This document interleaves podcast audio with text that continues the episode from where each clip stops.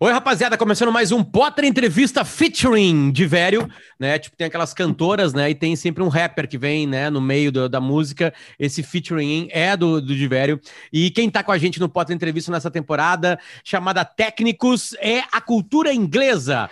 Eu entrei no site aqui, culturainglesa.net, tem ali, ó, inglês que transforma, que estimula, que acelera, que move você. Matricule-se e garanta uma parcela grátis, mais seis meses de Globoplay. Lembrando que estamos gravando isso aqui no dia 14 de janeiro. Uma promoção não é para sempre. Tá ouvindo a gente em 2025, não tem mais essa promoção né? Essa promoção é tá rolando agora na cultura inglesa neste verão de 2021, porque já estamos em 2021 e a cultura inglesa tem várias e várias maneiras, né, para você aprender inglês, tem flexibilidade, ou seja, tu consegue fazer aula ao vivo pela internet, consegue fazer presencial, semipresencial, também dá para fazer online marcando, né, uma, uma plataforma completamente online, tá para marcar hora com com o professor, tem diversas maneiras. Entra na cultura inglesa que ela vai resolver o teu problema para te crescer, aprender essa língua. E aí daqui a pouco tiver, tu pode aprender a língua inglesa, dominar a língua inglesa e ir para a Premier League treinar um time lá. Entendeu? Começa lá, sei lá, num trabalho no, num, sei lá, num West Ham. E daqui a pouco tu tá uhum. tá no Manchester City, depois do Guardiola, é. e tá lá o Lisca falando inglês, entendeu? É isso aí, entendeu? Tipo, aí tu resolve a tua vida. Esse é o teu sonho, Lisca, treinar na Premier League? É isso? Bom dia, boa tarde, boa noite. Boa noite, Potter. Boa noite, de velho. Olha, Potter, eu tenho vários sonhos, né? Esse seria um sonho bem legal de ser realizado, né? Mas te confesso assim que não, também não fico sonhando coisa muito distante, né? Para não me frustrar muito também, né? Mas é um parâmetro bem legal a Premier League, né? Acho que to, hoje todos nós acompanhamos, né? E é uma referência hoje mundial do futebol e qualquer profissional seria bem legal, né? Mas meus sonhos, vou te dizer que são mais comedidos, né? São mais próximos aqui. Quando tu olha um jogo daquela velocidade que é a Premier League, eu sempre conto essa história. Eu vi um jogo uma vez no estádio do Liverpool, né? E eu tava com a minha guria lá. E aí, ela não gosta muito de futebol. Olha uma partida ou outra a cada seis meses. E ela tava comigo olhando o jogo. West Ham e Liverpool. Aos 15 minutos, ela me olhou e falou assim: é mais rápido esse jogo? E eu falei assim: ah, mais rápido. Esse jogo é mais rápido. Tu olha a Premier League, tu consegue colocar, Lisca, nos times do Brasil as mesmas ideias? Ou tem ideias que não adianta? Tu tem que ter dinheiro para comprar um jogador que é absolutamente inteligente, tático. Não é qualquer ideia de futebol que cabe em qualquer grupo. Acho que é perfeito isso aí que tu colocou, Potker. Né? Cada um com a sua realidade, né? Eu acho que o que tu falou aí da velocidade do jogo, a tua esposa, eu acho que a, a minha também, minhas filhas, né? Realmente, elas acompanham, elas acompanham bem o futebol e quando elas veem assim o jogo, é a primeira né, colocação que elas fazem é isso. Né? A velocidade, a intensidade da partida, o jogo não para, fica muito atrativo, né? Tu não consegue tirar os olhos do jogo, né? Não tem aquela falta que para tudo, né? Aí entra, marca e sai, aí o jogador, aí até bater a falta, o juiz vai lá, vê onde foi a bola, aí ele vai na área, fala com três caras, aí ele olha, se posiciona, aí ele apita. É, é a característica é totalmente diferente, né, Paulo? A cultura né, do tá. jogo. E os jogadores as... têm capacidade de entender uma ideia, de tu copiar uma ideia de lado, sei lá, que está acontecendo no, no, no, Leicester, tu vai conseguir fazer Tem. isso no Brasil? Tem porque Sim. eles acompanham, né? Hoje o futebol, os jogadores de futebol que estão jogando nesse nível, Série B, Série A, eles têm acesso a isso, né, Potter? E eles e eles admiram isso também, né? a intensidade do jogo. Né? Eu te confesso que muitas vezes né, meu time foi, foi considerado tati bitati. Vai lá, volta cá, vem para lá, volta. Os caras me falavam isso, eu adorava. Eu digo, pô, pô, tô conseguindo alguma coisa, né, cara? Uma vez no Juventude, meu diretor me chamou. Aí disse assim, ele o presidente, o Demore estava todo sem jeito, né, cara? Dizer, não, não vamos falar, não vamos falar. Eu digo, fala. Levei minha prancheta, né? Aí eles falaram assim, Pô, a gente olha o nosso time, o nosso time está sempre pertinho, está sempre compacto, mas assim, nunca tem um cara lá na frente, nunca está espalhado, porque quando a gente rouba a bola, a gente não dá um chutão e sai lá. Eu digo, pô, mas era exatamente isso que eu quero. Vou explicar para vocês uma coisa: o futebol hoje é compactação, é intensidade, é saída em velocidade, saída em bloco. Aí o Demônio olhou para o diretor e falou: eu falei que nós não ia, que nós não ia conseguir convencer ele. Eu falei, eu, acabaram de me dar um baita do elogio, porque eles queriam o time todo espalhado e todo aberto. E eu digo, não, gente, o futebol evoluiu, né? Então as pessoas que ano, começam. Que ano isso? Come... Agora, tem outras coisas, pode. condições de campo. Né? Condições de campo para tu poder executar né? a fundamentação num tempo só. Por exemplo, lá os caras já dominam e, e saem do, do cara ao mesmo tempo. Né? É, domínio, domínio, finta e drible numa ação só. Né? Então, é, aqui muitas vezes tem que dominar, preparar e servir. Né? Os é. campos aqui não tem aquela, aquela condição de velocidade, quando a bola tu rola, ela parece que é, ainda eles molham um pouco antes. Aqui tu tenta, sabe? Mas as condições, a, a o investimento né, no gramado, na manutenção do gramado, é poucos times que conseguem. Né? Então o jogo também fica diferente. Aquele chute de primeira, média distância, né, que tu já rola, ela vem, sabe? A feição é só tu. Então tem também essa questão aí estrutural também. Mas é a cultura do jogo, né? Nosso jogo para demais, tu tem razão. Os jogadores também, né? Muitas vezes protestam demais. A arbitragem, nossa, precisa melhorar muito também, até a condição física, o profissionalismo da arbitragem, para a gente poder chegar aquele tempo de posse de bola e principalmente a velocidade de execução. Mas tu já pega jogadores aqui fazendo ação a mais de 20, 21 km por hora, mais de 1.000, 1.400, 1.500 metros por jogo, né, pai? Então isso aí que mudou, aí que mudou muito do futebol, né? Os jogadores percorrem 10 a 12 quilômetros há um bom tempo já. Não faz, não faz pouco tempo. Mas... Agora, qual intensidade que eles percorrem isso? Né? Qual velocidade que eles percorrem isso? E que eles conseguem executar, qual é o número de sprints, acelerações, desacelerações. Isso hoje é muito controlado também no futebol brasileiro, para a gente tentar melhorar esse nível de jogo. A gente está falando sobre controlar é, isso? velho, a gente está falando Oi. sobre. Desculpa, só para interromper um pouquinho, mas claro. É uma... vai ser até engraçado. A gente está falando de velocidade e inteligência de jogadores, né? E capacidade de ver, né? E, e tu cometeu um erro agora aqui, Lisca, que muita gente comete comigo, que é me chamar de Potker.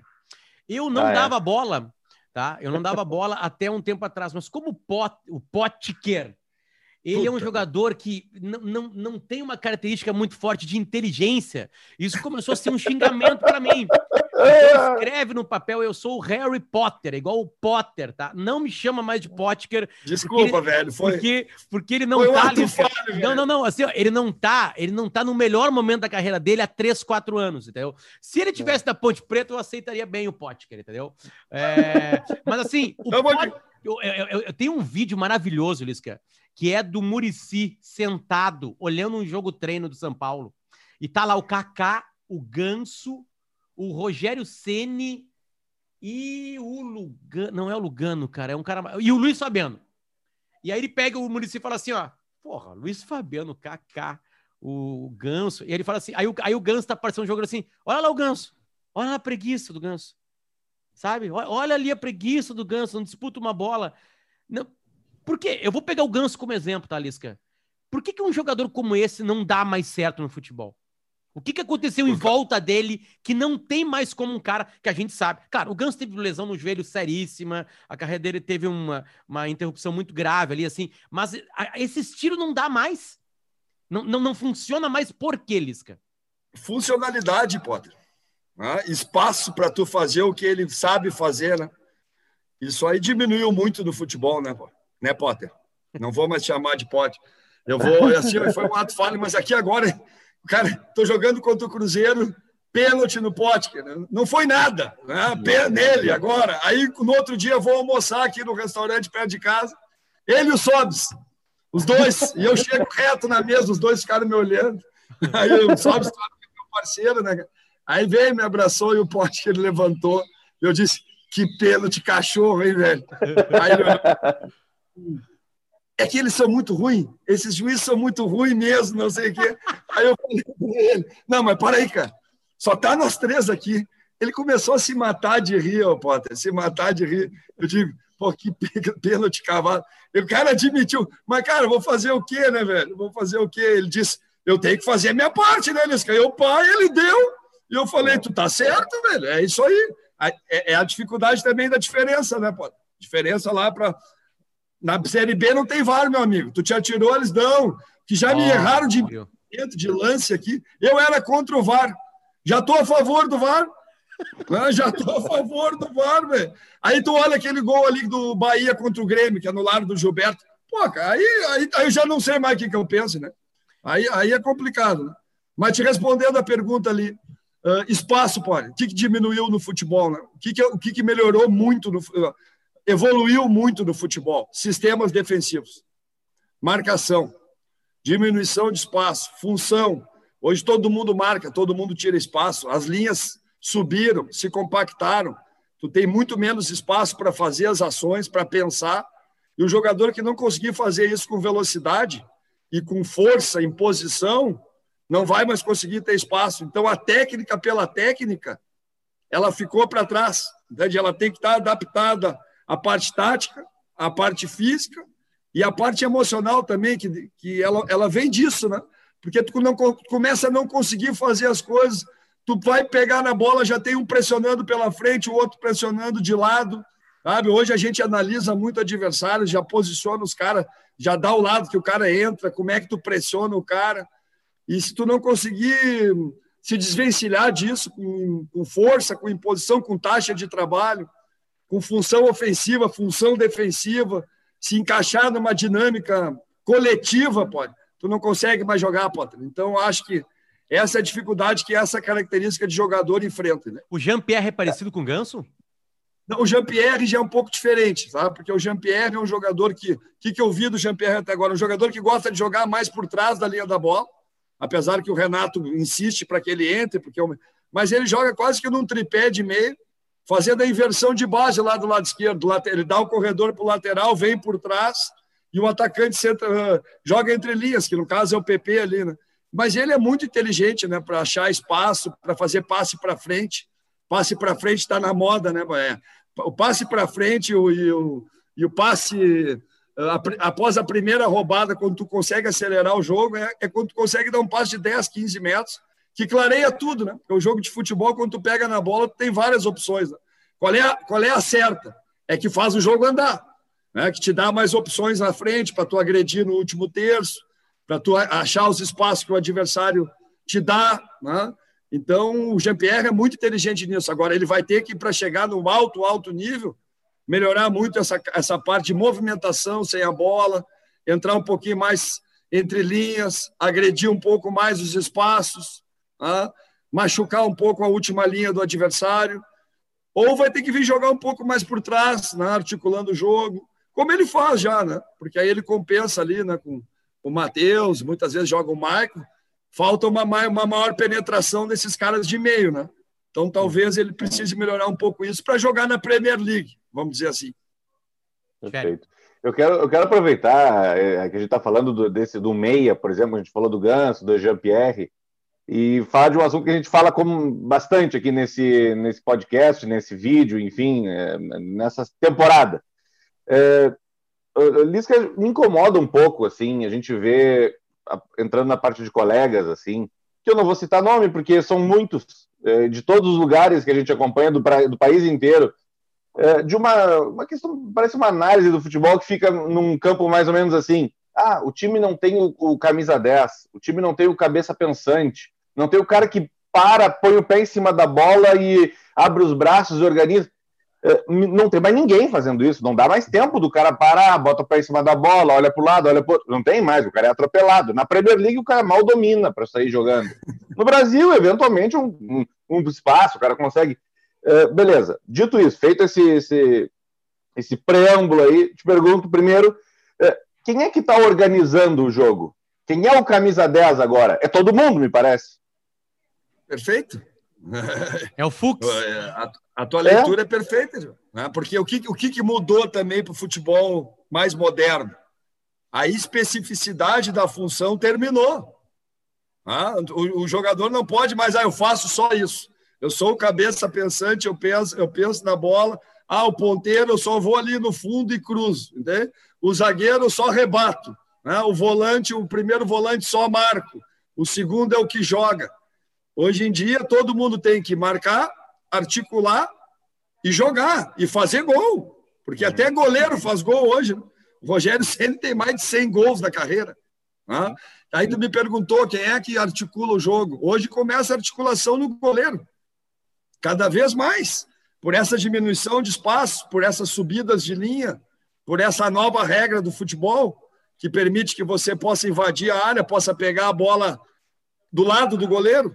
Né? Um, um, só o goleiro rolar a bola, tu já começa a articulação.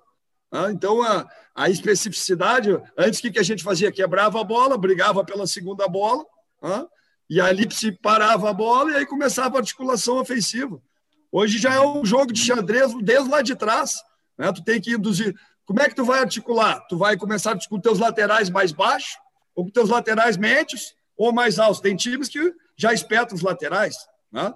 O meu time articula com a, com a linha baixa, ao lado da grande área, coisa que eu jamais imaginei que eu faria há dois, três anos atrás. Sabe? Tu vai mudando os conceitos, né? Então, o zagueiro hoje precisa achar uma linha de passe, precisa ter uma boa diagonal, né? precisa arrastar a bola quando tem espaço e achar um passe entre linhas. Né? A concepção do jogo mudou. A, a, construção do jogo mudou. Então, o Cudê verdade... tinha razão, Lisca? O Cudê tinha razão quando chegou em Porto Alegre e colocou o Fux no lugar do Moledo? Não, não é uma questão de razão, né? é uma questão de concepção de jogo. Agora, o Moledo também, dentro das suas características, pode trabalhar num jogo de construção. Pode trabalhar. Agora, ele não vai ter o arrasto que o Fux tem. Agora, tem que ver qual é que é a característica do modelo do treinador. O modelo do Cudê era baixa o volante entre, entre os dois zagueiros, abre os dois zagueiros, e quem construía muito eram os dois zagueiros, entrando naquele corredor, os laterais espetados, lá em cima, e aí dois atacantes por dentro, e aí os, os meias, né? Jogava com 4, 1, 3, 2, dois meias internos ali, muito forte ofensivamente, muita reação pós-perda no campo ofensivo. Então, tu estava sempre no campo do adversário, né? Com a linha muito alta. Então, realmente, os, os zagueiros vão pegar muito na bola para construir. Então, é uma característica. Agora, o Moledo pode tu, tu orientar ele a fazer um passe na diagonal, aí ele circular a bola, aí ele dar uma arrastada e achar um, uma bola pingada nas costas da defesa. Ele pode fazer isso também. Entende? Aí é uma questão de característica. Eu acho que envolve muito também hum. a recomposição, porque quando tu joga com a linha alta, pô, tu precisa ter caras rápidos atrás, né? Uhum. E nosso, nosso futebol brasileiro ainda tem muito preconceito com isso, né? O zagueiro ainda tem muito medo de jogar alto. Tá?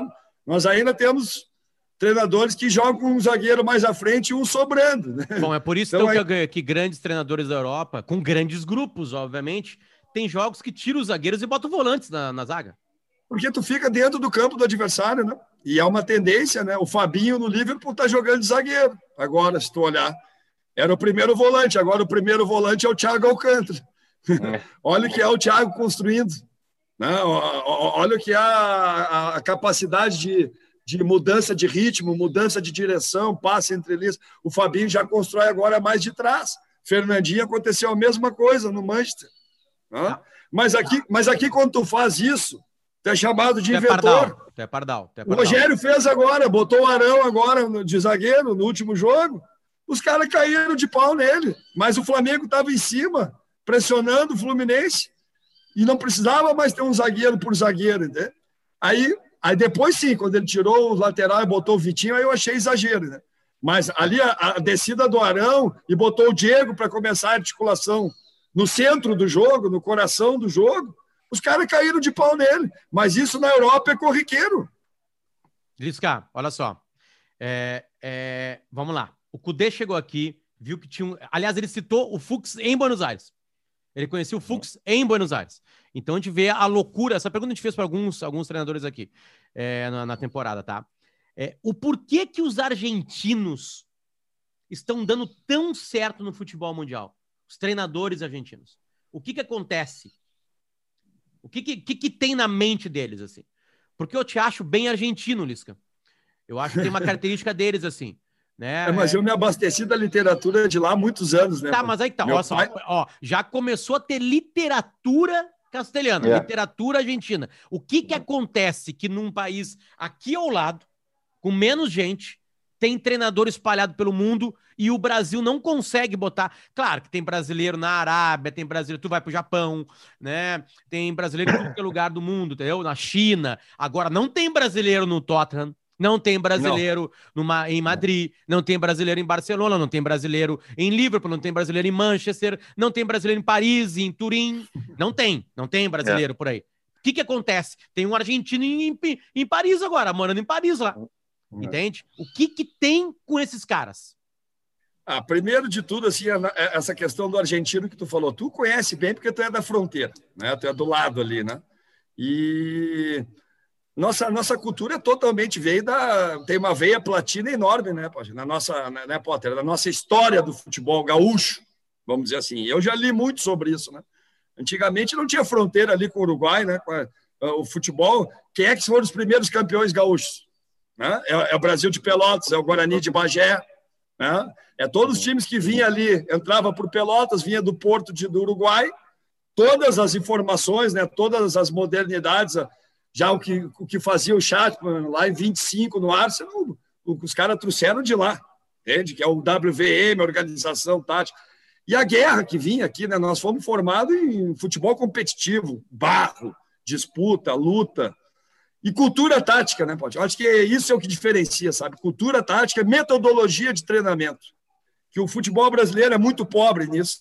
De, desenvolve pouco, discute pouco, e tem uma escola assim que ficou enraizada há muito tempo vindo do atletismo, escola militar, né? e treinamento asilado, parte física, maratona, tiro de mil, sabe? Ah, sem envolver a parte técnico-tática do jogo, a especificidade do jogo que eu falo. Os caras vão, iam treinar maratona, iam treinar tiro de 300, tiro de não sei o quê. Tá, mas e o jogo? Ah, e o jogo? E, e o conjunto? E, e, e, a sincronia? E a afinidade de um jogador com o outro? Sabe? E, e na Argentina eles desenvolveram uma metodologia que já integra todas as valências de uma sessão de treino, que é muito aceita lá na Europa, né? que, é, que é o que se trabalha no futebol moderno, que é o que o jogador se sente bem e que se sente evoluído. Entende? Então, nós já tivemos essa discussão muito grande aqui. Jogadores que vêm de fora chegam na seleção brasileira e sentiram um pouco a diferença de metodologia de lá de fora para cá. Né? Isso aí foi, foi muito comentado, né? Então, acho que isso é fundamental e também a regulamentação da profissão, né?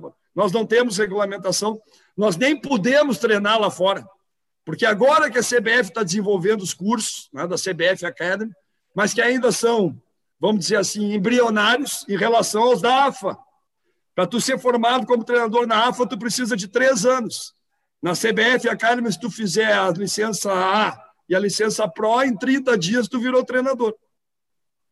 Ah, em 30 dias. Ah, então é uma, uma situação muito mais assim, de pincelar alguns conteúdos, mostrar alguns conteúdos, principalmente para ex-jogadores que não têm muito acesso à teoria do jogo. Né? Aqui no Brasil também, se você for ex-jogador, você já vira treinador. Você não precisa estudar, você não precisa né, ter didática, você não precisa conhecer metodologia de treinamento, fisiologia, uh, cinesiologia. Não precisa. Entende? Lá fora você precisa ter esse tipo de conteúdo. Então, a, a, o tipo de treinamento proposto é totalmente diferente. E os brasileiros não conseguiram se adaptar lá, não tem espaço, tu tem razão, e é uma lacuna que essa nova geração tomara que consiga né, mudar isso, né, através já desses cursos, poder uh, ter a licença CBF ser autorizada no, na Europa, no, no, mundo árabe, na China. Agora está começando, sabe, a, a, a, ser aceitas as licenças, né? A equivalência que eles falam, as licenças da UEFA e as licenças da Comebol. A da AFA já é aceita, as brasileiras não, só para ter uma ideia como que a gente está atrás, né? E até uma nova geração agora chegando com muito conteúdo, viu, Potter? Muito legal. Os caras teorizaram o jogo, desenvolveram isso. Os jogadores também estão muito interessados nisso. Cita, cita três da nova geração, tirando tudo. Três da nova geração. Leandro Zago, do Sub-23 do Atlético Mineiro, que é, para mim, é um cara fera. O meu auxiliar técnico aqui, local do clube, que é o Cauã de Almeida, tem 31 anos tu tem que ver o que eh, tem o curso da UEFA, tem formação, fez fez a faculdade do Porto lá, fez mestrado lá também. Ah, meu amigo, os caras são diferentes na leitura de jogo, na construção, sabe, na, na montagem de estratégia. Ah, como é que tu vai atrair o cara para cá? Quem é que é, é, é uma coisa bem legal de discutir, sabe? É bem legal um jogo, é um jogo por não é um jogo por intuição, sabe? É um jogo por construção e dentro disso tu dá liberdade para o jogador criar. Então é uma coisa bem legal, sabe? Que, que eu cresci muito aqui com esses dois caras, sabe? Eu gosto muito do Guto, tu sabe disso, apesar do Guto estar tá fazendo um jogo mais reativo, até por onde ele está, né? Mas o Guto está fazendo trabalho bom para caramba, anos aí, em vários clubes. e Subiu o Inter. Muito... É o Guto que sobe o Inter. Hã? É o Guto que sobe o Inter. É o... E pouca gente fala isso, né? pouca gente fala isso. Se não é o Guto aquela vez, talvez o Inter não tivesse subido. Que se ele não encaixa aquela sequência de 10 vitórias seguidas, claro que veio o Damião, acho que veio dois ou três jogadores ali que ajudaram ele, chegaram junto com ele. Né? Mas o Guto foi fundamental, realmente. As pessoas botam na conta do Odair né? o acesso da B para A, mas não foi, não. O Odair só fez o último jogo. De velho, deixa tá, eu pegar uma. Eu vou pegar uma. Ah. Deixa eu só pegar uma tese agora, porque nós vamos entrar nesse assunto que a gente mais gosta aqui, que é falar mal de mim e do de velho. Lisca, eu vou cagar uma tese rápida, tá? Não vou ocupar teu tempo. Que é o seguinte: tu tá mostrando que o futebol precisa de jogador, precisa de dirigente, precisa de treinador. E tem a imprensa. A imprensa conta o futebol. Ela pode contar um jogo e eu acho que isso não tem problema algum. O Brasil sabe muito bem contar um jogo. Há muito tempo e em todas as gerações. Super narradores, super repórteres, né? E aí, eh, plantão, tô falando de rádio, né? né? Na televisão sempre teve gente muito boa ali que consegue dar emoção pro jogo. Aí a gente chega nos comentaristas de futebol. Os, eu não vejo comentaristas de futebol, tá? Mais velho. Isso não quer dizer que eles não entendam o jogo mas eu não consigo ver esses comentaristas de futebol é, é, fazendo curso da UEFA, da AFA, tô, tô fazendo metáfora, tá? Estudando profundamente o jogo, as mudanças. Tem gente que olha o jogo e nota as mudanças, anota ali, beleza. Tem percepção para entender isso aí. E a gurizada, a nova geração de comentaristas, faz isso. Pega os softwares, olha a partida assim, blá, só que eles se pegam só naquilo. E quando eles falam, eles são muito chatos e às vezes arrogantes. Então a gente tem uma, um afastamento. É uma nova geração que entende, mas é arrogante, achando que só ela entende, e uma mais uma geração um pouco mais velha, né, que cagou para isso tudo, entendeu? E aí tá ali analisando o jogador que embuchou e não embuchou uma bola, né? O cara que fez o gol, que não fez o gol. Só que interessa é passe embuchada, assistência embuchada e gol. Mais nada. E o goleiro, claro. E erro. É, erro. erro. Erro. Erro e acerto com a bola, tá? É. É, como é que nós vamos unir esses dois mundos? Porque, tipo assim, não adianta na tu entender e ser arrogante, porque tu não traz a massa para ti. A massa olha para ti, ah, vai te deitar. Linha, não sei o quê, e blá, blá, blá, e aquele tom de voz, tipo assim, ah, eu estou estudando, olhando softwares aqui, eu sei mais de futebol que todo mundo. E ao mesmo tempo tem uma velha geração que consegue se comunicar. Como é que faz essa união? Dá essa dica para nós né? Claro, Cara... estudar é uma coisa. Desculpa, vai falar de futebol sem estudar não tem, não tem caminho. Mas como é que depois de estudar eu consigo falar para milhões? O que, que eu faço para fazer isso? Cara, essa colocação é bem legal, sabe? Porque eu, eu, eu transportei ela para os treinadores, que acontece a mesma coisa que tu falou com, com os comentaristas, entende? Tem os treinadores da velha geração que, pô, que conhece pra caramba tal, mas tem, sabe? Eles ficam, pô, essa nova geração é uns mala, é muita teoria, não é, é o jogador que decide. E aí vem a nova geração, como tu falou, pouco, com conhecimento pra caramba, mas também, ah, esses velhos não querem aprender. Ah, esses velhos não, ah, não valorizam nada. Ah, esses velhos não sabem nada. Aí tu aí, a ah, marcação individual já não existe mais. Ah, então eu, o Potter, o futebol tu ganha de várias maneiras. Não é, não tem uma, uma fórmula. Ah, essa é a fórmula. Pô, marcação zona, gestão de espaço, sabe? Admin... Cara, eu fui ver. Olha o Santos do Cuca, cara. O Santos do Cuca marcou individual o campo todo, o Boca, e atropelou o Boca. Atropelou o Boca. Então eu falo para a geração nova: vocês também não podem ser, sabe, totalmente preconceituoso com algumas coisas que já tem há muito tempo no futebol. Se tu vê o time do Santos, tem alguns treinadores da nova geração que vão dizer: o que, que é isso? Abriu buraco na defesa, descoordenou a linha de quatro, sabe? Não teve ajuda de marcação, percorreu atrás dos caras até o final mas ganha também. Sabe? É, o futebol é uma química muito maior do que só sistema tático. E tu tem razão, ninguém gosta, o grande público do futebol gosta de entretenimento. Ele não gosta de teoria.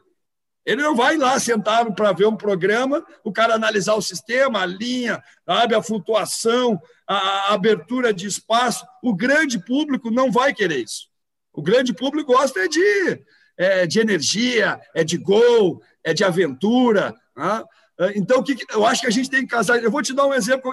Eu sou um exemplo, porque eu sou nem tanto ao céu, nem tanto ao inferno. Eu sou um cara mais da vera, mas eu estou sempre aberto para escutar coisa nova. Gosto de trabalhar com cara novo, com novas ideias, tá? que faça contraponto para minhas ideias, que diga, não, Lisca, eu acho que tu está errado. Ah, quem sabe a gente não marca assim. Eu acho que assim vai ser melhor. Eu acho que assim vai, esse jogador vai se sentir melhor. Que a pior coisa que tem é o concordino, né, Potter, na, na, na comissão técnica. Assim, não, muito bom, muito bom. Aí tu fala, não, mas acho que vou jogar dessa maneira. É, não, essa maneira é melhor. Tu tem razão. Pô, é a terceira vez que eu falo, não, mas aquele jogador ali não tá legal. É, não tá legal mesmo. Eu digo, pô, velho, tá fazendo o que aqui, cara? Me fala alguma coisa diferente, né? Então, acho que essa união, sabe? Eu acho que essa nova, esse conteúdo é legal de análise de jogo, dados também, estatística. Né? Acho que cada vez mais a nova geração pública também, porque hoje tem o PlayStation, tu tem muito acesso a sites, os caras começaram a acompanhar né, quantas roubadas. As minhas filhas olham no, no, no aplicativo e dizem: Ó, oh, pai, posse de bola do, do tanto foi tanto, posse de bola. Minha filha de 11 anos. Ah, ó, teve, teve o, o América chutou 12, 12 vezes no gol, pai, nesse jogo. Hein? No outro a gente tinha chutado 17, hein, pai? Já me falou isso. A minha filha de 11 anos. Né? A minha mulher a minha filha, e, a minha, as três, elas me corneteiam. Ah, ah, nosso amigo aquele, hein, pai? Quando é que ele vai sair do time, hein, pai? Pô, eu digo, pô. Aí a minha mãe me liga e diz: mas aquele nosso amigo que tu insiste não está dando certo. Aí eu digo, elas se falam entre elas, entre elas. Meu pai me entregou, e aí elas vêm por trás. Então, cara, a imprensa eu acho que tem evoluído bem, viu, Potter e Rafa? Evoluiu legal, e tem que achar esse meio termo, cara. Agora, o que, o que eu não gosto, e o que eu acho que tem que ser excluído mesmo, é a imprensa tititi. Tititi, caras, aí, a essa aí, é muito forte ainda no Brasil, que é fofoca. Uh, tu dá uma declaração aqui, os caras tiram do contexto e jogam para lá, mas eu sei que isso acontece até com vocês, jornalistas, né? porque eu já vi programas. Então, a rede social e hoje essa divulgação enorme tem esse preço aí. Né? Então, muitas vezes, nós treinadores estão preferindo falar menos, né? não se posicionar tanto, porque tu larga uma coisa aqui, os caras, ah, a Lisca disse que negou o Cruzeiro, que não sei o quê, quando eu estou elogiando o Cruzeiro, sabe? Estou falando uma coisa com outro sentido. Então, acho que esse tipo de imprensa é ruim. E, os, e o resto, pode, é tentar achar essa equação aí, sabe? Da, do, do, conteúdo com entretenimento. Tu consegue saber, citar o, o, nome disso na imprensa? Tu consegue ver isso? Tu olha esses programas de mesa redonda, tu escuta rádio, tu, tu gosta disso? Eu escuto rádio pra caramba, né? É, o, é o que eu mais escuto, né? De manhã, quando eu não tenho treino, eu acordo muito cedo, né? Bom, tava acordo... escutando, ele tava escutando bola nas costas. Ah, ah, exatamente. Eu tava, na, eu tava na fila do supermercado e vocês me, me eliminaram. Eu falei, ah, desgramados. Mas também, se eu passar, eles vão ver Aqui, ó, tá, só deixa para quem não escutou bola, nós estávamos lá é. com os quatro semifinalistas da Copa do Brasil e a gente estava imaginando o futuro com Libertadores. E aí, desculpa, Lisca, a gente acabou acertando, né? Que o Palmeiras Acertado. embolou. O Palmeiras embolou. Tá, claro, aí é uma sacanagem também, né? Porque o trabalho do Palmeiras é bom e tem dinheiro e tem. E aí trouxe a garotada, né? Agora sim fez um mix interessante, né? Tá e aí, aí, aí, nós eliminamos. E aí o Lisca mandou pro Diverio uma mensagem assim, ó. Legal. Tô elimin... Não preciso nem jogar mais, então, a Copa do Brasil. Fui eliminado na fila do pão, eu mandei pro Diverio. É isso mesmo. Mas, pô, deixa eu falar, tá engasgada aqui aquela semifinal, sabe? Porque nós tava bem no jogo. Segundo tempo, nós encurralamos os caras, pô. Aí veio o Gustavo com mão no joelho, o Vina, o Luiz, eles estavam cansados, eles sentiram o jogo, né? E nós encurralamos eles, nós estávamos para fazer o gol. Aí o Rony achou uma bola, pum, no Luiz Adriano, desgramado, meu filho desgramado, pegou a bola, tum, pá, achou um buraco ali, fez um gol de sinuca. Aí, aí, aí desandou, cara. Aí os caras cresceram e, aquela, e aquele temor que eles estavam, porque, né, na verdade, pô, eles perder para o América ia ser um desastre, né? E o América era, pô, né? Era tudo ou nada, mas tudo para o bem, né? E eles estavam sentindo isso, sabe, Potter? E aí o Luiz Adriano, sem vergonha, carcamando, desgramado, me matou, né, cara? E, mas um abraço para o Luiz, que o Luiz é um cara que eu tive a honra de trabalhar. E eu vou contar uma história dele, porque é um dos caras, sim, muito inteligente ele foi. Que em 2006, lá no ano do Mundial da Libertadores, o Luiz estava lá no grupo, mas estava atirado, não estava jogando. E eu era o treinador do time B. E o time B jogava ali no suplementar. E nosso time B voava. E era Pato, era Cleiton Xavier, era, era poxa, era, era Possebon, era, era o Caio, era o Josimar. E o time ganhando de todo mundo, ganhando de todo mundo, e todo mundo olhando, e o Pato crescendo, né? Aí um dia nós estamos indo, caminhando para o jogo, ele vem, sai do portão 8, famoso portão 8, e vem. Lisca, Lisca, Lisca, o que, foi, meu? Eu quero jogar nesse time aí, cara. Aí eu falei, tá louco, meu, já tá no profissional aí há horas, eu vou falar, não tem como eu jogar aqui. Ele, já falei com o Abel, vim aqui só te avisar, eu preciso jogar aí, porque aqui eu não jogo, não faço coletivo, tá todo mundo olhando, eu, eu vou ganhar espaço aí. Eu falei, tu tá, tu tá, tu tá sabendo que tu tá me falando? Ele disse que eu tô, eu posso falar com o Abel, vai lá agora. Aí eu fui. Ô, Abel, já falou comigo, próximo jogo pode botar. Bom, o resto da história nós já sabemos o que aconteceu, né, né Potter? O cara ah, começou a arrebentar no primeiro jogo, ele fez três, no segundo ele fez dois, aí o Reteria se machucou, e o Abel, e aí? E aí, eu falei, leva, leva o Luiz. E ele, ah, mas eu não sei, é meio preguiçoso, ah, não sei o que. Eu digo, não é nada, rapaz, leva, meu, leva, vai dar certo. E, e o Luiz vinha em mim, e aí, falou com o homem, falou com o homem, e eu falei, ah, não tá fácil. Mais dois gols no próximo, vamos. Mais dois gols no próximo, vamos. Pato, mais dois, dois, tu, nós temos que convencer o cara, velho. E eles, vale gol, vale gol. Aí o Abel chegou em mim, vou levar. E eu digo, posso falar para ele? Não, fala para ele fazer mais dois, que aí eu vou levar ele. Rapaz, ele foi, aí teve aqueles gols lá no, no jogo da semifinal, né, do Pato dele, e foi muito legal. E o Luiz merece tudo que está acontecendo com ele. Não é à toa que ele ganha mais de um milhão de reais por mês, né? O futebol ainda tem isso, né, Potter? Os caras que definem, que têm esse poder de definição, tem que ganhar bem mesmo, não adianta, né, cara? Sabe que o Potter, o, o Lisca está dando oportunidade, ele nesses momentos é que gente, eu gosto muito de ouvir, é, e, e, ele dá oportunidade para perguntar de qualquer um dos quatro tópicos que eu ainda tinha deixado aqui anotado para ele. Mas eu vou aproveitar esse último, tá? Da categoria de base. É, o Lisca era conhecido até 2006, por aí, mais ou menos, como um grande treinador de categoria de base. Cara, acho que tem uma geração inteira de uns 20 anos de jogadores do Rio Grande do Sul que trabalharam com o Lisca. E eu não estou te chamando de velho, Lisca, que começou muito é. cedo mesmo. Eu tô falando sério, começou não, cedo eu, eu, eu, vi, eu conheci o Lisca no FIPAM em Alegrete. O Lisca não lembra, mas eu, eu entrevistei Campeão. o Lisca eh, como estagiário do FIPAM lá em, no Alegrete. Então, imagina, do Alegrete, 94. Ganhamos do Argentino então, Júnior, 2 a 1 um na final. O volante do Argentino Júnior era o Cambiasso, pô. Isso. É, então, em nove... o Cambiasso, o Cambiasso até parou de jogar. Tá, parou cedo também. Eu, eu tô Mas, velho, Diego. Pode ser que eu tô velho mesmo. Eu tô com quase 50 anos, parceiro. É, tem muito... Eu tinha 22. Coisa linda. É, imagina, 22 cara. anos. Eu fui campeão pan-americano infantil com 22 anos. Então, cara, olha isso. Eu tava com 22 anos. Lisca até então. Depois ele foi conhecido como um grande treinador do interior. Ele foi uh, no Caxias, com um grande trabalho. No Juventude, foi campeão. Eu me lembro de um campeonato uh, histórico, uh, já não, nem, nem conto da Série D, porque aquilo ali é milagre, aquilo ali é outro, é outro momento. Mas é um trabalho consistente. Tu ganha do Brasil em Pelotas, empata, ganhou na ida no Jacone, e na volta, o teu time cheio de guri, com Ramiro, Bressan, Alex Teles, uma pressão louca, o Rogério Zimmermann naquele estilo. Deixa eu te contar uma, deixa eu te contar uma história desse jogo aí. Aí eu vejo agora o Juventude Brasil, ah, o, o, Juventude é freguês do Brasil, ah, não ganha no, não ganha no Bento Freitas. Opa, para aí, já ganhou e foi campeão dentro do Bento Freitas. Agora, ó, tinha o Ramiro, Alex Teles, Bressan, Paulinho Mocelin e Foma.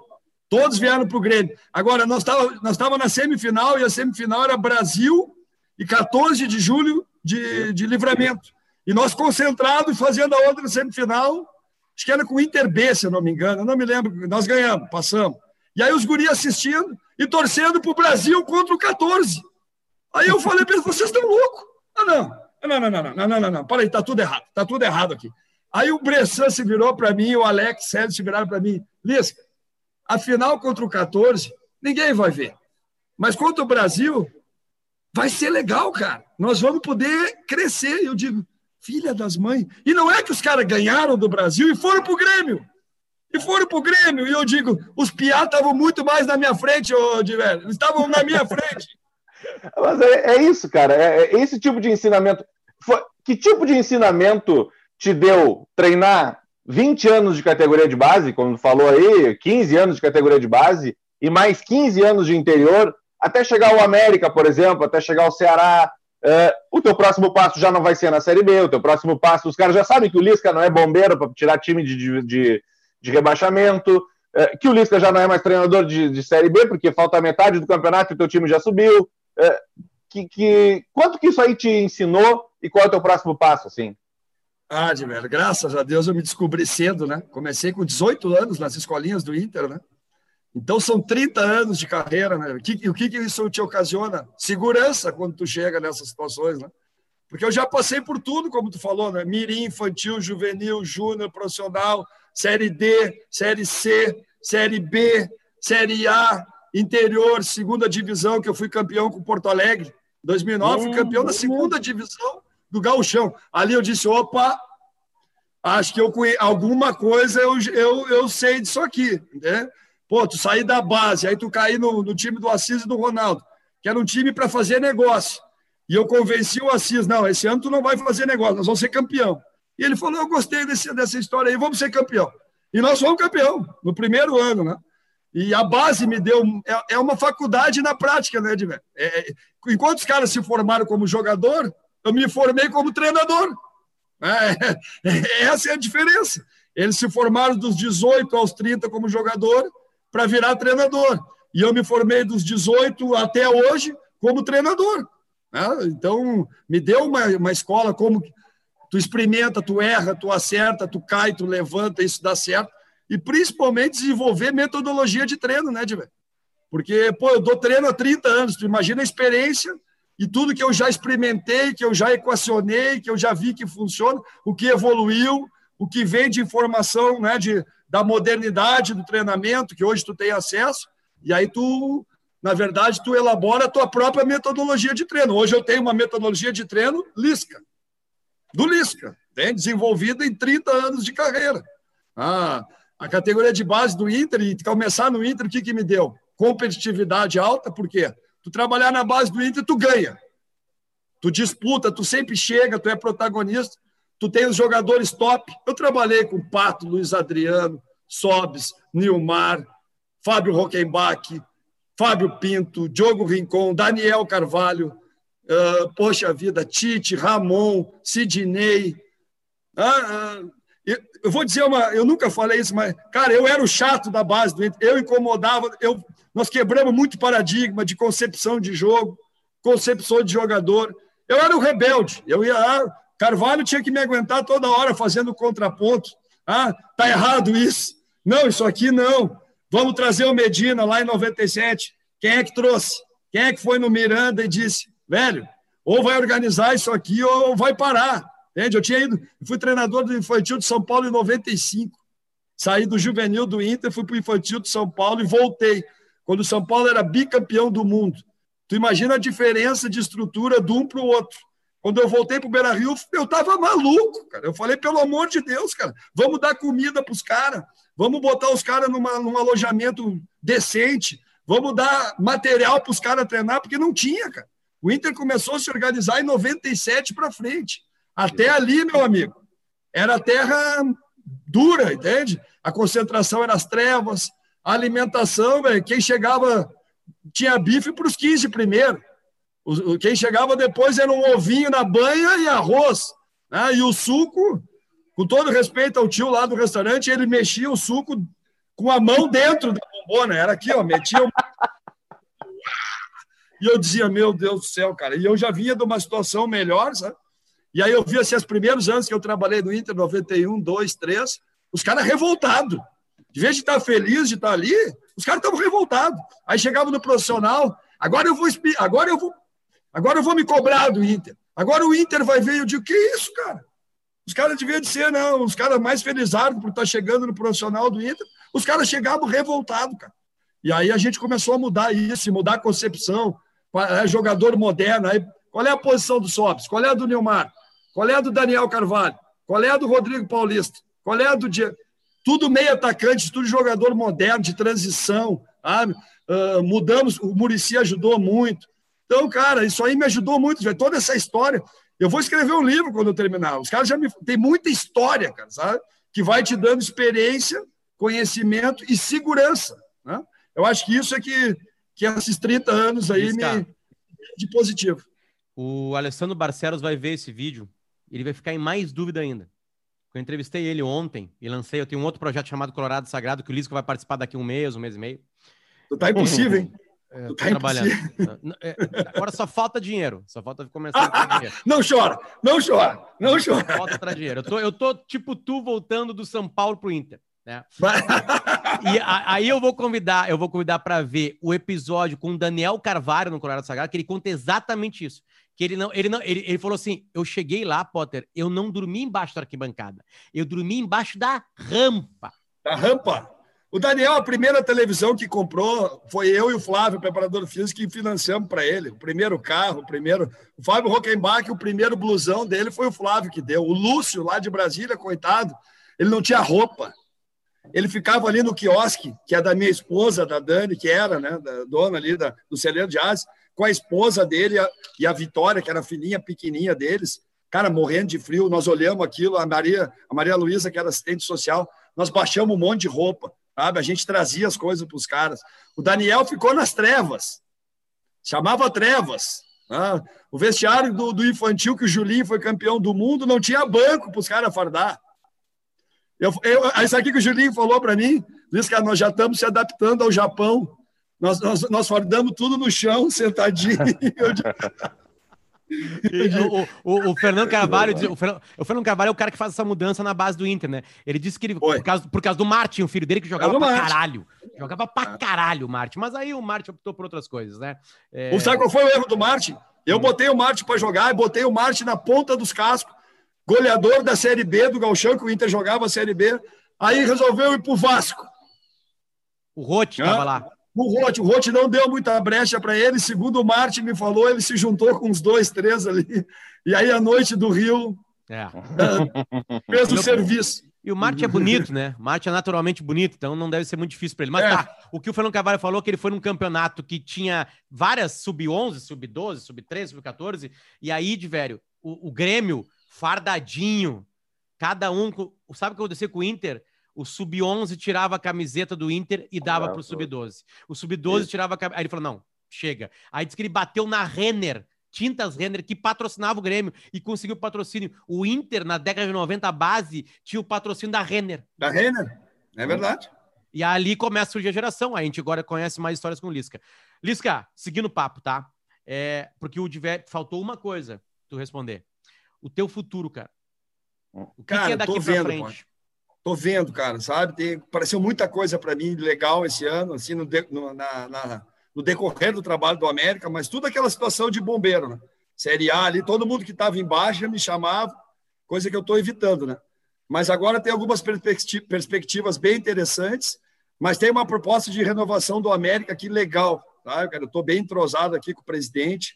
É um clube, vamos dizer assim, família, né? não é aquele clube com agito político, é um clube que tu trabalha tranquilo tem um projeto legal para a Série A, assim, eu estou sendo bem escutado a nível de formatação do processo, do plantel, ideia de jogo. Já tem meio trabalho andado aqui. Estou trabalhando com o Jorge Machado agora também, né? O Machadão é um cara que tem muito contato.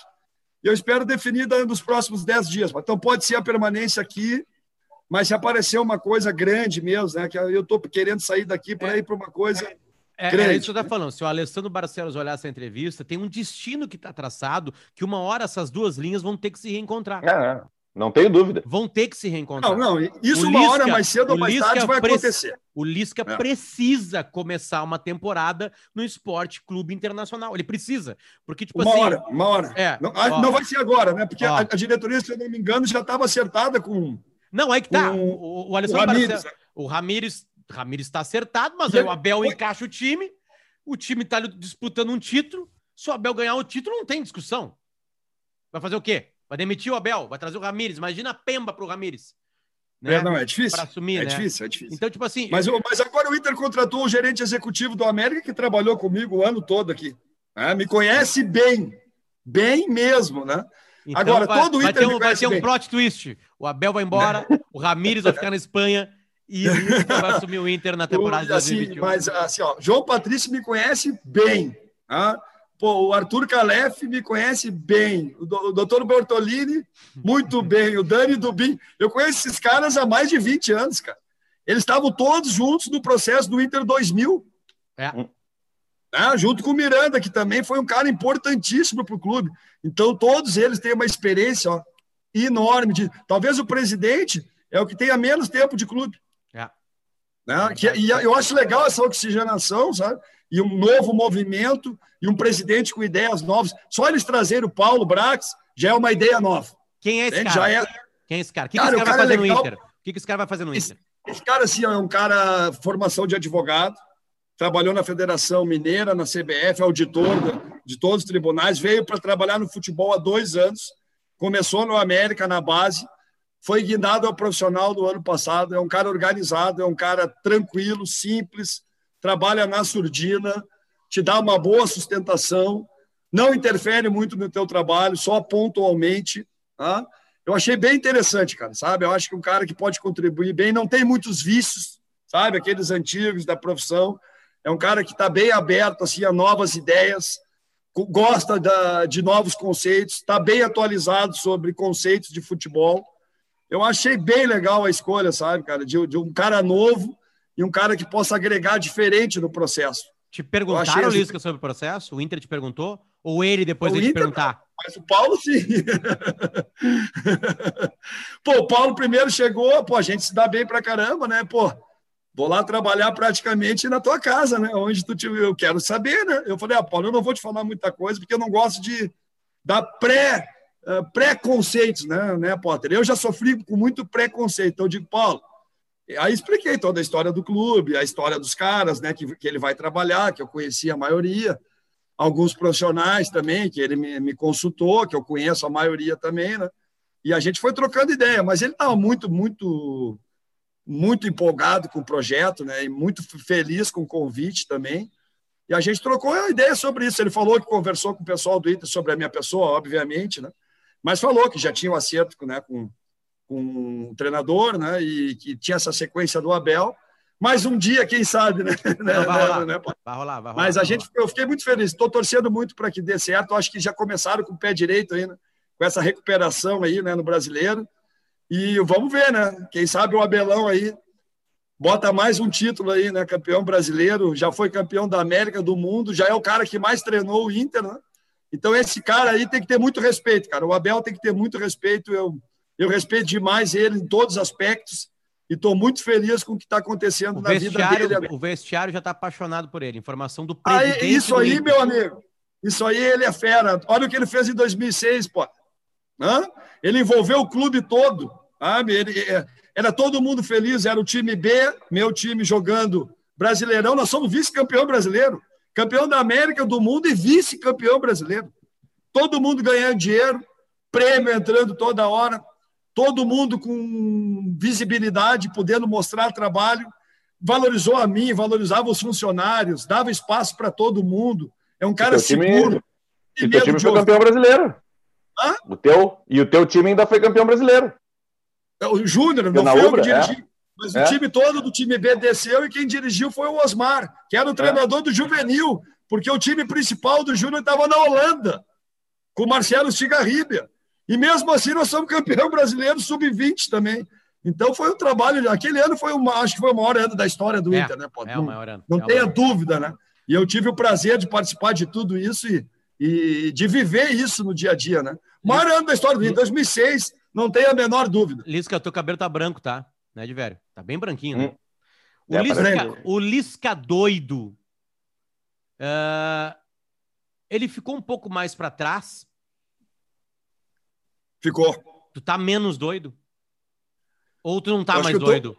Eu tô mais doido, acho- mas estou transparecendo menos, né, cara? Eu acho, eu acho que é isso, né? Mais maduro, mais experiente, né? Uh, mais seguro, né? Hoje em dia, antes, mais, mais tempos atrás, eu ficava assim, ó, na dúvida, pô, será que eu vou conseguir ser treinador? Será que eu vou ter emprego? Será que eu vou trabalhar? Eu tenho duas filhas, tenho mulher, né? Eu vivo disso, né? vai, na, é vai, vai, vai, num psiquiatra ou num psicólogo? Faz isso, não, isso Meu, meu psiquiatra é minha esposa aqui, minhas filhas e tal. Não vou, não. Converso muito com o Márcio, Márcio que é um, que é um cara, um parceiro aí também, de muita, muita conversa também fora do futebol, né? Mas não, cara, não, não vou muito a psiquiatra, não. Minha, minha, minha, minha terapia é, é, não, é, é que, futebol. É, é, é, que Lisca, que aparentemente, eu vou olhar de fora, tá? Vou tentar fazer uma análise. Tu gostava do Lisca doido, mas ao mesmo tempo o Lisca doido te atrapalhava. É isso. Né? Tipo assim, é era, era, era, o momento do Lisca doido é mágico. Tu lá no Nordeste, né? Aquele amor louco lá, aquelas musiquinhas, né? Tipo assim, tá, isso não pode morrer em ti, obviamente, isso é muito genuíno, não. assim, mas ao mesmo tempo, essa loucura depois, isso daqui a pouco os dirigentes falam assim, ah, não, não, não dá, não dá para ser no Corinthians. Não, não dá para ser no Fluminense. Não, não dá para ser no Inter. É isso não, aí. Não dá para ser, tipo assim. E aí, aparentemente, tu foi largando um pouquinho isso aí, né? Tu tá mais. É isso bem, aí. tu explode como todo mundo explode. Aquele dia lá que, que deram um impedimento com um metro atrás, aí tu falou: ó, hoje não vai ter entrevista coletiva. Tu fez um desabafo de um minuto e onze. Aquele desabafo explodiu pro Brasil inteiro. Tô falando agora, faz um mês, né? Sim, eu vi, eu vi, eu vi. Menos isso aí, né? Por aí, por aí. É, aquilo não é loucura. Aquilo não é loucura. Não, mas, é... Potter, são oito erros consecutivos, cara. Aí tem todas as imagens de todos os erros. Mas pergunta se a imprensa bota. Claro. Não bota. Aí o que, que fica? A explosão do doido. É? Agora, por que, que ele fez isso? Porque uma hora basta. Chega, e, e pergunta se depois daquilo teve alguma falha grotesca. Não teve mais. Não teve mais. E a questão do doido que tu falou, é o entretenimento, é muito legal, principalmente a relação com as crianças. Sabe que as crianças não têm maldade. Elas não veem maldade. Elas veem o quê? Um, um cara ali com paixão, a música, né? um cara com energia, e se identificam muito comigo, cara. Tem que ver o que vem de criança com pai, que me mandam de coisas, né? Torcidas também do Brasil inteiro. Meu WhatsApp vazou e eu recebo mensagem da torcida do Flamengo, do Fluminense, do São Paulo, do Grêmio, do Inter. E eu deixei, sabe? Eu deixei porque ficou legal, ficou uma relação legal de carinho. Agora, quando vai para o mercado, tem isso aí que você falou, né? Ah, mas ah, aqui no Corinthians é doido, pá, pode. Ah, e abre muito também para polêmica, sabe? Qualquer coisa é fácil para virar polêmica porque já tem a fama. E no Brasil, se tu tem a fama, né, pô, André, tá, é complicado. Eu acho que virou uma chave aí, Lisca. É. Né? Eu acho que o mercado não enxerga mais só isso. Não, isso tu tem razão. Graças a Deus, vocês me ajudaram muito também, né? Por exemplo, o programa, várias pessoas vão assistir. Aí vão ver, pô, o cara não é tão doido assim, o cara tem um conteúdo, o cara sabe o que está falando, o cara tem experiência. Tinha gente que achava que eu era do Recife.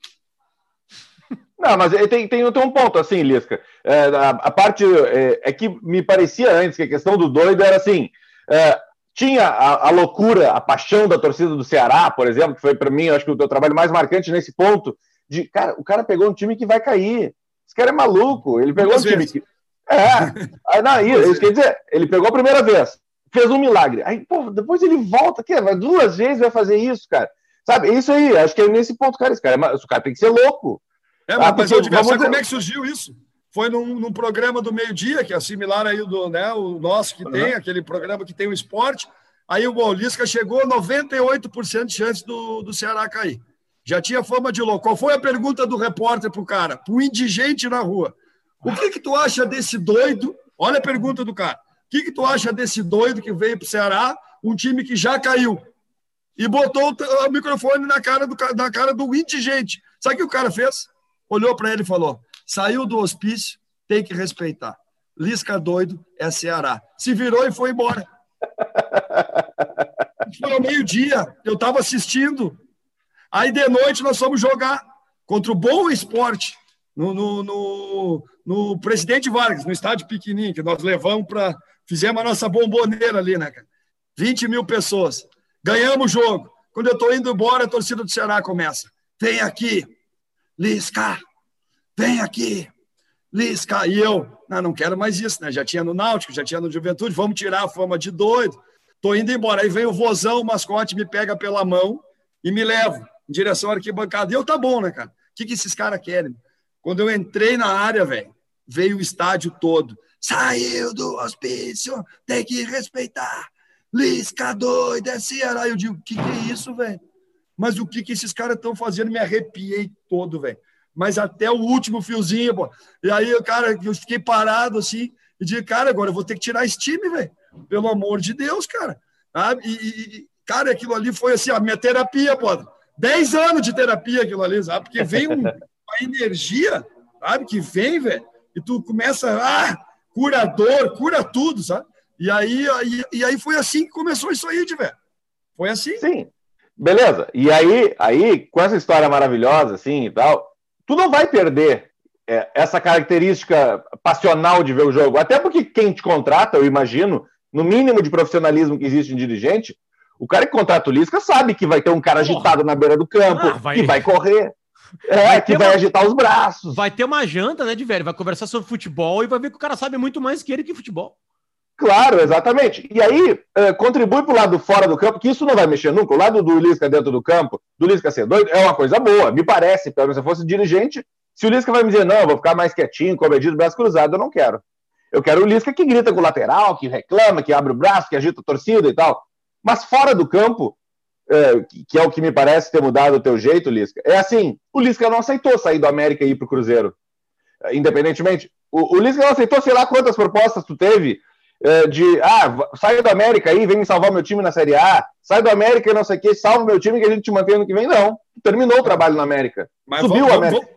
Vamos, é isso? Vamos um pouquinho mais para trás, em 2019, que era, né? Que quando eu saí do Ceará, perdi o estadual, saí do Ceará.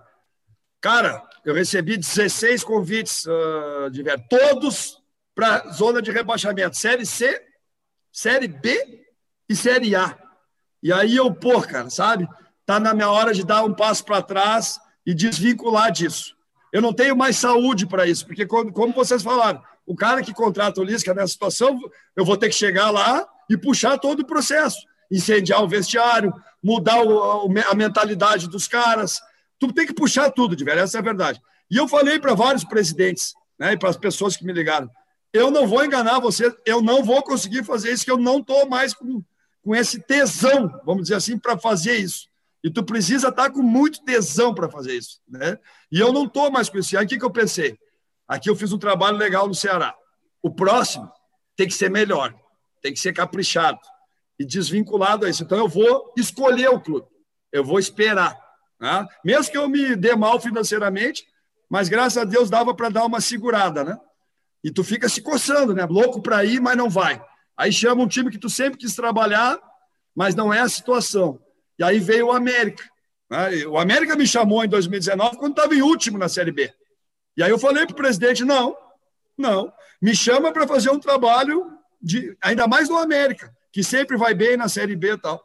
Ah, virou o ano, o Felipe foi embora, ele me ligou. Aí eu disse: Tu quer saber sobre o que eu sei do time do América? Para aí que eu vou te mandar um áudio. E mandei uma análise do time do América. Ele me contratou na mesma hora. Opa. Aí eu fui. Eu, eu acompanhando o América, conheci o Rodolfo, trabalhou comigo. Vários, ah, a maneira do América jogar, característica do clube. Mandei um áudio para ele. Duas horas depois estava passagem emitida para mim para Minas Gerais, viu, Potter? Aí, mas eu também escolhi o América. O América me escolheu e eu escolhi o América, sabe, de velho? Porque eu sabia que, essa, que eu ia poder desenvolver o trabalho aqui e brigar em cima. Chega de brigar embaixo, porque aí tu consegue o objetivo, mas as pessoas não valorizam tanto. Ah, é, até tu conseguir o objetivo, é meu Deus do céu, o cara é um monstro. Aí conseguiu, permaneceu. Ah, não fez mais que a obrigação. Ah, mas isso é pensar pequeno. Ah, ah, ah, é assim que funciona, né? Então eu digo, eu digo para os meus jogadores da América: agora, meu amigo, eu não estou nem aí, porque antigamente eu estava todo dia com, com na, na, no fio da navalha, ou, ou, ganha ou cai, ou ganha ou cai. Agora, ou, ganha para ser campeão. Agora é ganhar para ser campeão. Então é diferente, né, de velho? E eu estou tentando mudar isso. É, e talvez ficar no América seja o melhor caminho agora. Claro, se não aparecer um trabalho de que com. Porque até nisso, né, né, né Liz, que é, é ruim para ti, né? Porque não vai ter pré-temporada. Pré-temporada vai ser estadual. Aliás, ontem vai. teve Goiás e Atlético Goianiense pelo estadual. Não, é inacreditável. Não, é inacreditável. É. Inacreditável. Oh, oh, oh, eu tô morto, cara. Eu tô morto, os jogadores estão mortos, cara. Os cara, nós fizemos 60 jogos, tira quatro meses que parou da pandemia. Nós estamos há quatro meses, quarta, terça, sábado, terça, quarta. Eu, jogo, eu já joguei em tudo que é lugar. Tem dia que eu acordo não sei onde é que eu tô. Eu não sei. Aí eu fico pensando, puta, com quem é que nós vamos jogar mesmo? E, cara, e tá muito pesado, porque todo jogo tem que ganhar. Tem que ganhar. Aí o América tá super bem, mas matematicamente ainda não garantiu. Aí, pô, ganhava de novo. Não, mas matematicamente e o clube no ano passado perdeu na última rodada. Então o clube está traumatizado. O treinador, que sou eu, todo cagado, que eu sou um cagão por natureza. Eu sou, né? Ó, eu tô sempre achando que. Por isso que eu me mobilizo, né? Porque bah, vai, ah, vai dar merda ali, ah, vai não sei o quê. E eu fico incomodando. Não, não, vai, vai, vai. Né? E aí eu também preocupado, né? E não, aí agora no último jogo nós ganhamos do Vitória 4 a 0 Eu tinha tirado o Ale e o Felipe Augusto, eu olhei para os dois assim no banco, os dois Uhum. Aí eu falei, acho que agora dá para nós comemorar, né, velho? Aí os dois olharam para mim, pelo amor de Deus, velho. Pelo amor de Deus. Nós vamos jogar com o Náutico, velho. Cara, eu vou dizer assim, bem, eu tava ali na beira do campo, mas eu não sei se eu tava, se eu não tava, né? Já, deu! Ah, deu! Estourou! Precisa dar uma parada aí de 10, 15 dias. O América tem esse planejamento, sabe, pode? Agora eu vou dar férias aqui para 20 jogadores nas últimas duas semanas da B, porque eu tenho 38 jogadores, 39, que tem muito menino tá, da então, base. Ganhar B é uma pressão para ti ou não? Ganhar bem? Ganhar a B, a Série B. Agora é a nova pressão. Ah, entendi. Mas agora é, é a nova pressão. Né? Ah, eu, eu tô até o jogo contra o Náutico, eu tava light. Mas agora eu dormi ontem, dormi melhor, e agora eu digo, ah, não. Agora vamos empilhar de novo. Agora vai começar o terror de novo. Ah? vamos não dormir, vomita antes do jogo, não come, ah, a mão começa a suar, ai, ah, ah, vamos de novo, azar, já que tem que ir para a chuva, vamos se molhar, vamos embora, vamos esticar a corda, ah, vou empilhar os caras, vamos correr o risco de, né, de tentar ganhar, né? Porque tu ir pro pau, né, pô, tu tem o risco de perder agora também, né? Sim, tem o risco de faltam, não ganhar. Faltam quatro rodadas, né? Faltam quatro rodadas. Quatro jogos. Quais jogos são? Vamos jogar com. Tem ainda o Botafogo de Ribeirão, o Brasil de Pelotas, Confiança e Havaí. Só que agora, no final, todos esses times aí que eu te falei, com exceção do Brasil, tá? o, por estão exemplo, lutando por algo, para não cair os, ou para subir. Aí os que não estão, os que estão brigando para não cair, meu amigo, é, os caras vêm com a faca nos dentes e tu já tá mais tranquilo, né? Porque Vai, para tu igualar isso aí, entende? Aí os nossos jogadores começam a olhar assim para o lado, meu Deus, o que, que esses caras têm? Os caras, uau, uau. E a Série B, tu sabe como é que é, né, pô? Tem time que, né? Pô, nós fomos jogar com o Filipão, em 30 minutos o Cruzeiro tinha feito 22 faltas. 22 faltas, velho. Cara, eu não conseguia parar de pé, velho. Ah, Beft! Ah, Beft! Ah, Beft! Eu digo, caraca, velho. O que, que é isso aqui, meu amigo? E, e os caras ganharam da gente. O único jogo que nós perdemos no segundo turno foi desse jeito. E aquilo que eu falei, o futebol não tem fórmula. Não acha que a tua é a matadora, porque vai vir outro com uma outra maneira e vai te ganhar. Coisa linda. Para acabar essa entrevista mágica, eu vou falar uma frase de um grande pensador do futebol brasileiro. Eu não sei como é que eu vou falar ela para crianças poderem escutar, mas eu vou, eu vou tentar. O nome do, do, pensador é Vanderlei Luxemburgo, né? É. E ele define futebol assim: o, o futebol é um monte de caralha voando, voando. Pega logo a menor e pega a menor. Pega a menor logo pra ti. Enfia lá. Pega a menor e enfia logo lá. Que, assim, ó, tu vai se ferrar. Tu vai se ferrar no futebol. Então, assim, dá pra te se ferrar menos no futebol. Dá pra te se ferrar O Celso menos. falou isso pra nós. O ah. Celso Roth falou isso pra nós, acho que lá em 90 e acho que foi em 94 ou 5. Ele era treinador do Júnior do Inter, cara. Do Júnior do Inter em 93. E aí ele fez uma preleção, eu era treinador do Mirim, eu acho. E ele usou exatamente essa metáfora aí, né? Vai ter vários. Um maior, um mais rígido, um mais. Né? Vai, vai escolhe o que fica mais cômodo, sabe? Claro, claro, claro. Já que tem que ir, aproveita. Lisca, Lisca, é, é, o teu futuro é brilhante, cara. Teu futuro é brilhante como jogador, teu futuro é brilhante como ser humano. O teu futuro é brilhante daqui a pouco na imprensa, daqui a pouco tu é o cara que vai conseguir fazer esse elo que a gente fala no meio do caminho, né? É, é, e, e, mais do que isso, eu acho que o Diverio assina embaixo comigo isso aí. É, tu merece. É muito legal ver alguém que merece sendo feliz. Cara, ah, cara, isso não é, isso, é, eu, eu, ia tu, dizer tu, isso, tu falou agora, eu escuto, de, sabe, tu escutei é. de ti, te valorizo pra caramba, tu sabe disso, eu gosto do Diver, de, de ti, da galera lá no Bola, já me levaram há muito tempo, eu sei que vocês têm um carinho legal, e essa, isso aí é que deixa o cara, né? tu merece, cara, sabe, tu construiu, não caiu de paraquedas, sabe, tu tá lutando pra caramba, sabe, tem, tem conteúdo, não, não, é de uma hora para outra, isso aí é que é legal, viu, Potter? Te agradeço pra caramba pelo espaço, a tu, de velho. E sigo sendo né, ouvinte, fã de vocês aí, e que eu puder colaborar. E tomara que a gente se encontre várias vezes aí também e possa falar mais de futebol, da vida e, e sobre tudo. Eu conheci o Lisca por causa de um senhor chamado Bordião. Bordião foi o cara que o, o FPAN estava abandonado e eu recém tinha me formado e tava lá, desempregado, né? Ele assim, cara, mas dá uma ajuda com a assessoria de imprensa aqui do FPAN, que precisa. Ajuda os caras lá. Claro que aí tu não faz só assessoria de imprensa, faz um monte de coisa, né? E aí tava esse cara aí, que era um guri, né, na época, né? Eu era ah. mais guri ainda. E Alegrete eu tenho um carinho especial, né, Potter? Porque eu tenho muitos amigos do Alegrete, né? Começa pelo Kleber Xavier, o Klebinho, né? O Klebinho. Que a gente se cresceu junto ali, eu sou padrinho do Pedro Lucas, né? O Zeca Pacheco, o irmão do Kleber Xavier, é uma figura histórica do Alegrete também, o Farré, o Patinho, Márcio Barbosa. Conheceu o Márcio Grande, Barbosa, cantor? Márcio Barbosa. Márcio Barbosa ele que me ensinou. Foi ele que me ensinou a tocar violão. Cara, o Márcio Barbosa me prestava a Belina 1 do pai dele, vermelha, em Alegrete, em 94, para mim da banda, em Alegrete, só para ter uma ideia. Ele ficava cantando lá nos bares, lá de Alegrete, que o FPAN, além de ser bom dentro do campo, é bom fora do fora campo do também, campo né, também. E Alegrete, para quem não conhece, tem, é bom demais lá também, né? Ah. A Maria Luísa também, que é, que é uma amiga que hoje mora no Santinho, tem uma comunidade do Alegrete lá no Santinho, Valéria Binatti, a Maria, sabe? Eu, eu tenho um carinho enorme por todos eles, e aproveitar teu programa que tu também é de lá e mandar um beijão para todo mundo do Alegrete, que é terra boa. Lisca, um beijo para ti, obrigado. Valeu. Obrigado quem tá mesmo. quem está com a gente e apoia esse projeto aqui é a Cultura Inglesa, né? A gente falou, entra no site culturainglesa.net, vai descobrir diversas maneiras para aprender inglês. Tem o presencial e tem internet para te ajudar, com professores num horário fixo, com professor daqui a pouco tu escolhe um horário, né? Tu vai aprender inglês, certo? Como o Lisca está aprendendo, para daqui a pouquinho a gente ver ele treinando, vamos lá, um time que combina com o Lisca na Inglaterra. Eu sei que o Lisca vai fazer. O Lisca vai fazer o Everton ganhar. É isso que ele vai fazer lá.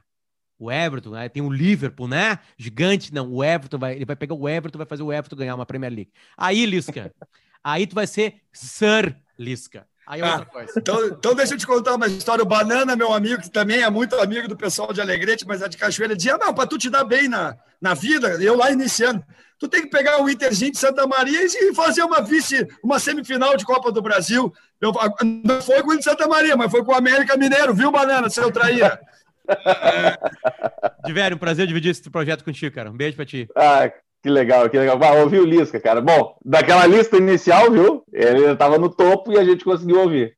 É. Começamos com o Tite em respeito à seleção brasileira, Lisca. Mas a gente queria começar contigo. Né?